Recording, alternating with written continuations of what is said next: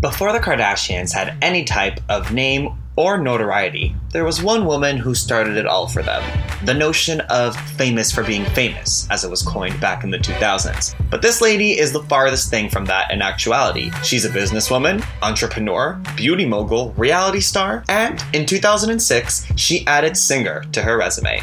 She goes by the name of Paris Hilton, and to the surprise of many critics and the general public alike, she delivered a classic pop album. In this episode, we dive into the history and outcome of Paris Hilton's pop album. So sit back, relax, and enjoy this trip to Paris.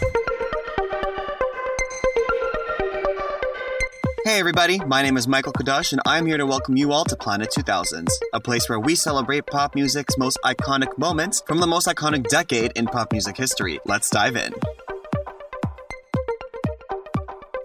Hi everybody, and welcome to a brand new episode of the Planet 2000s podcast. I'm your host, Michael Kadosh, and this week we're going to be talking about Paris Hilton. A lot of people may not associate Paris Hilton with music, but in fact, she did release an album back in 2006, and it was actually pretty good. So I was a big fan of it back in the day, and I thought, why not dive into it a little bit? Because I know that a lot of my listeners are big Paris fans as well. And I think the girl needs her flowers for her music career. So this album was her debut and only studio album. Paris was the one who basically started the movement of being famous for being famous. And she was a tabloid staple, especially in the early mid-2000s. But Paris had stronger aspirations, and she wanted to become a pop star. And I gotta say, with this album, she honestly delivered. The album was released on August 22nd, 2006, 15 years ago. So we're nearing the 15-year anniversary of this album, so it's a perfect time to look into it a little bit and see a little bit of its history. In a promotional effort for the album, it was made available online on the 14th of August, 2006 on AOL Music, and that is something that was done very commonly at the time in the pre-streaming era. A lot of labels would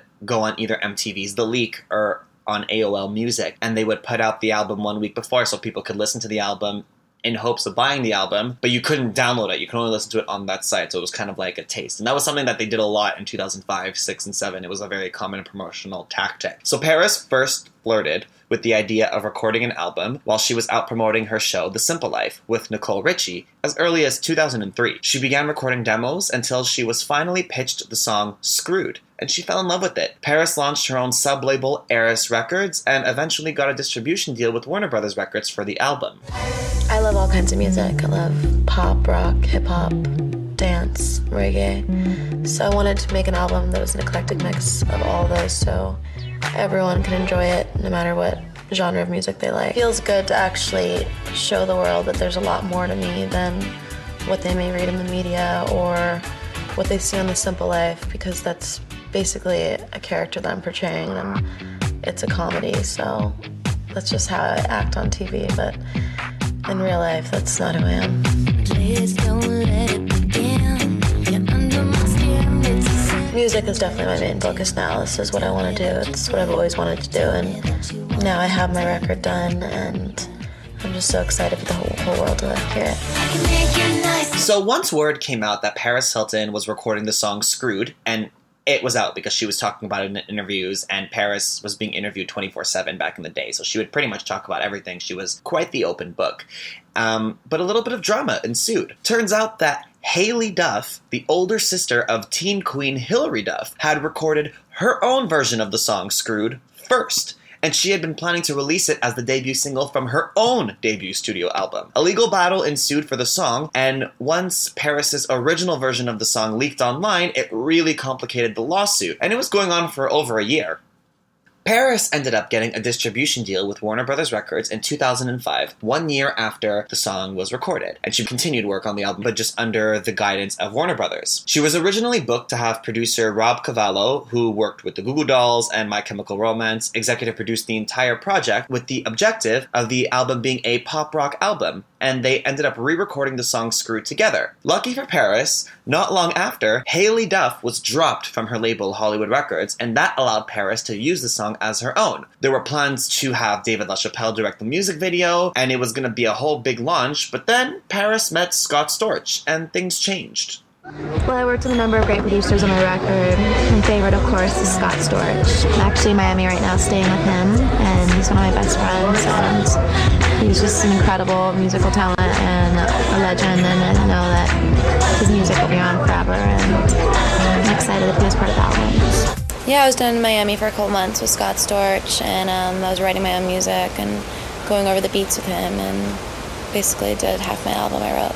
He's one of my best friends. He's so sweet and so much fun to hang out with, and just a musical genius, and I'm really happy to have him on my album. After meeting with Scott Storch and recording the song Turn It Up, which ended up becoming a single, the direction of the album shifted, and Paris decided to go for a more hip-hop-influenced album. She proceeded to collaborate with Fernando Garibay, G.R. Rodham, Dr. Luke, and Greg Wells for what eventually became the Paris album. The album is a pop album, but it has elements of hip-hop influence in it, and there are also moments of reggae and pop rock in the album's sound. The album title changed quite a few times. Originally planned to be titled Screwed, she changed it to Paris is Burning, and then to One Crazy Party, until she finally settled on the name Paris. You know, it's kind of different, because most artists, before you hear their music, you've never really heard of them. With me, people have already seen me on The Simple Life and doing other things. So it's, I don't know, it's different. I love to work, I love to create, I love to entertain. So I think with what I do, it's perfect for me, and I just enjoy doing it more and more.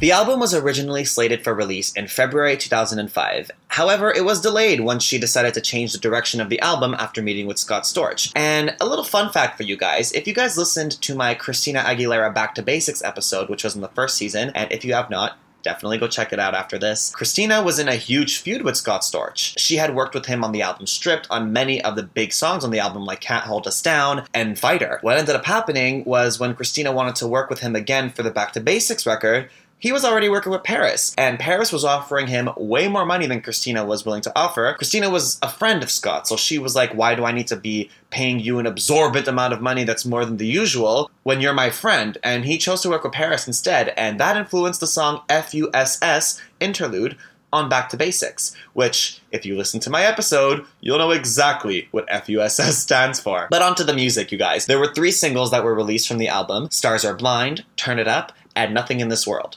Originally, Turn It Up was scheduled to be released as the first single, even already being sent to remixers to begin work on the promo mixes. However, there was a last-minute decision to switch the single choice to Stars Are Blind, which I believe was a smart decision as the song became a true pop hit and a summer smash for the year 2006. Stars Are Blind was one of my favorite songs I ever recorded. I was so excited the first time I was in the car just driving, I had Kiss FM on, and all of a sudden it started coming on the radio, and I was just so happy. I was driving in Malibu, I just remember that, I'll never forget it, and just singing along and driving in my convertible down the road, and just made me so happy and proud. And then it was playing on the radio all the time, so it was really exciting, and shooting the music video was so much fun, and I had the best time doing it, and was so proud when it came out, and everyone loved it so much, and that was a lot of fun. And I love that Stars Are Blind is still an iconic song, it's timeless, and people still love it, so that makes me really happy. Even though the gods are crazy, even though the stars are blind, if you show me real love, baby, I'll show you mine. The first single off the album was Stars Are Blind, and it was not just the first single off the album, but it was the debut single period by Paris Hilton. It was released on June 5th, 2006. It was intended to be a summer anthem, and the song is a mid-tempo reggae infusion track, and was written by Fernando Garibay, Shepard Solomon, and Ralph McCarthy. The song received very positive reviews from the critics, with Sal Cinquemeni from Slant Magazine saying, Stars Are Blind, which was commissioned to bridge the gap between the hip-hop and rock-inflected tunes on the album, has been the surprise of the summer, Nelly Furtado's Promiscuous notwithstanding. It's a sunny, reggae-hued love song that has eclipsed new singles by some of the music's biggest stars. Not bad. Leah Greenblatt from Entertainment Weekly called it a summery island groove, while Ernest Baker from Complex Magazine listed the song as one of the 50 awesome guilty pleasure songs we're ashamed to like, but not really. And he also stated that the song was like a tropical escape from her tabloid headline persona, and instead you had what seemed like sincere emotions from the Socialite Incorporated into a ridiculously well-written record over spot-on production. So let's go to the bridge, okay? Because I want to get that, make sure you have that down. Which one? The first 2 lines of the bridge, right after Maybe I'm Perfect for You. Okay. A bar before, okay? So you can warm up. Just sing along, and then we'll punch you in, okay? Maybe I'm perfect for you. She was a big part of what the overall picture of a vocal would sound like. but there were no tricks. So everything you hear that's in key, it's everything is her. The music video for the single was directed by famed video director Chris Applebaum and follows Paris on a beach with her lover, doing what lovers do. There were two versions of the video that got released, one of which was considered too steamy for international audiences, so a storyline of a photo shoot was introduced to interpolate some of the riskier scenes in the music video. The music video premiered on MTV on June 6, 2006, and it was played in heavy rotation. Many critics believed that the video was a little superficial and actually didn't match up the level of the song itself. But you guys should just go onto YouTube and look up the video yourselves and be your own judge, because personally I thought it was a cute video, you know, just some beauty shots and whatnot, but that's all you really need from a Paris Hilton video, and the song itself is fantastic, so the video was just a little added something. The song was a major home run on the charts, reaching number 18 on the US Billboard Hot 100, as well as the top 10 in Canada, Australia, Venezuela, and more than 10 European countries, including a number 5 spot in the UK. The song also reached the number one spot in Hungary, Scotland, and Slovakia. So I think it's safe to say that Paris proved the naysayers wrong, and she was able to score herself a true hit. And the song is honestly fantastic. In fact, hold on, let me just pause this podcast and just go listen to the song before I continue recording. I just wanted to take a moment to let you guys know where you can find me on social media. I am on Instagram at Planet 2000s, or you can hit me up on my personal page at Michael Kadosh, C-A-D-O-C-H. If you guys want to talk about some good old pop music or just reminisce about some good times, then make sure to hit me up there. I'm also on Twitter or Facebook at Michael Kadosh. Back to the pod. Turn It Up is the second single off the album, and it is an electropop hip-hop track, and was written by Scott Storch, Penelope Magnet, Jeff Bowden, and Paris herself. Storch took care of the production on the track, and it was the first track that they recorded together, and it inspired Paris to actually change the direction of the album, and ended up being released as the second single on July 11th, 2006. It eventually became a huge hit on the US dance charts, where it peaked at number 1. That's right, Paris Hilton has a number 1 song on a Billboard chart.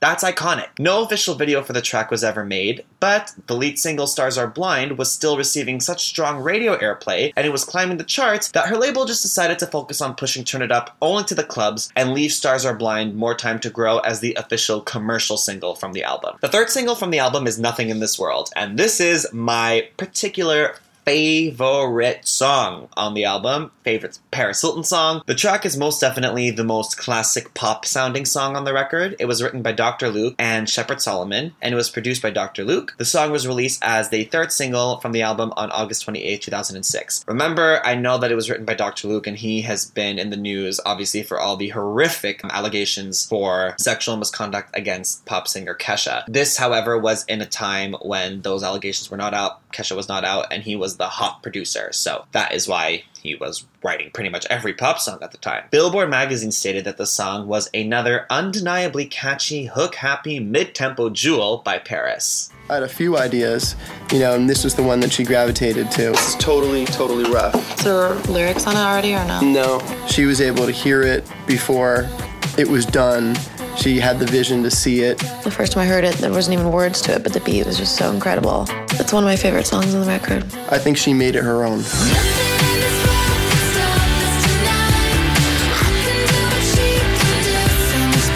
Paris did all the vocals on the song. A lot of people don't realize that actually, a lot of the times in songs, the artist doesn't sing all the background parts and stuff like that, in a lot of really big artists. I really was determined to make sure that she did everything, and she was a trooper and she did it.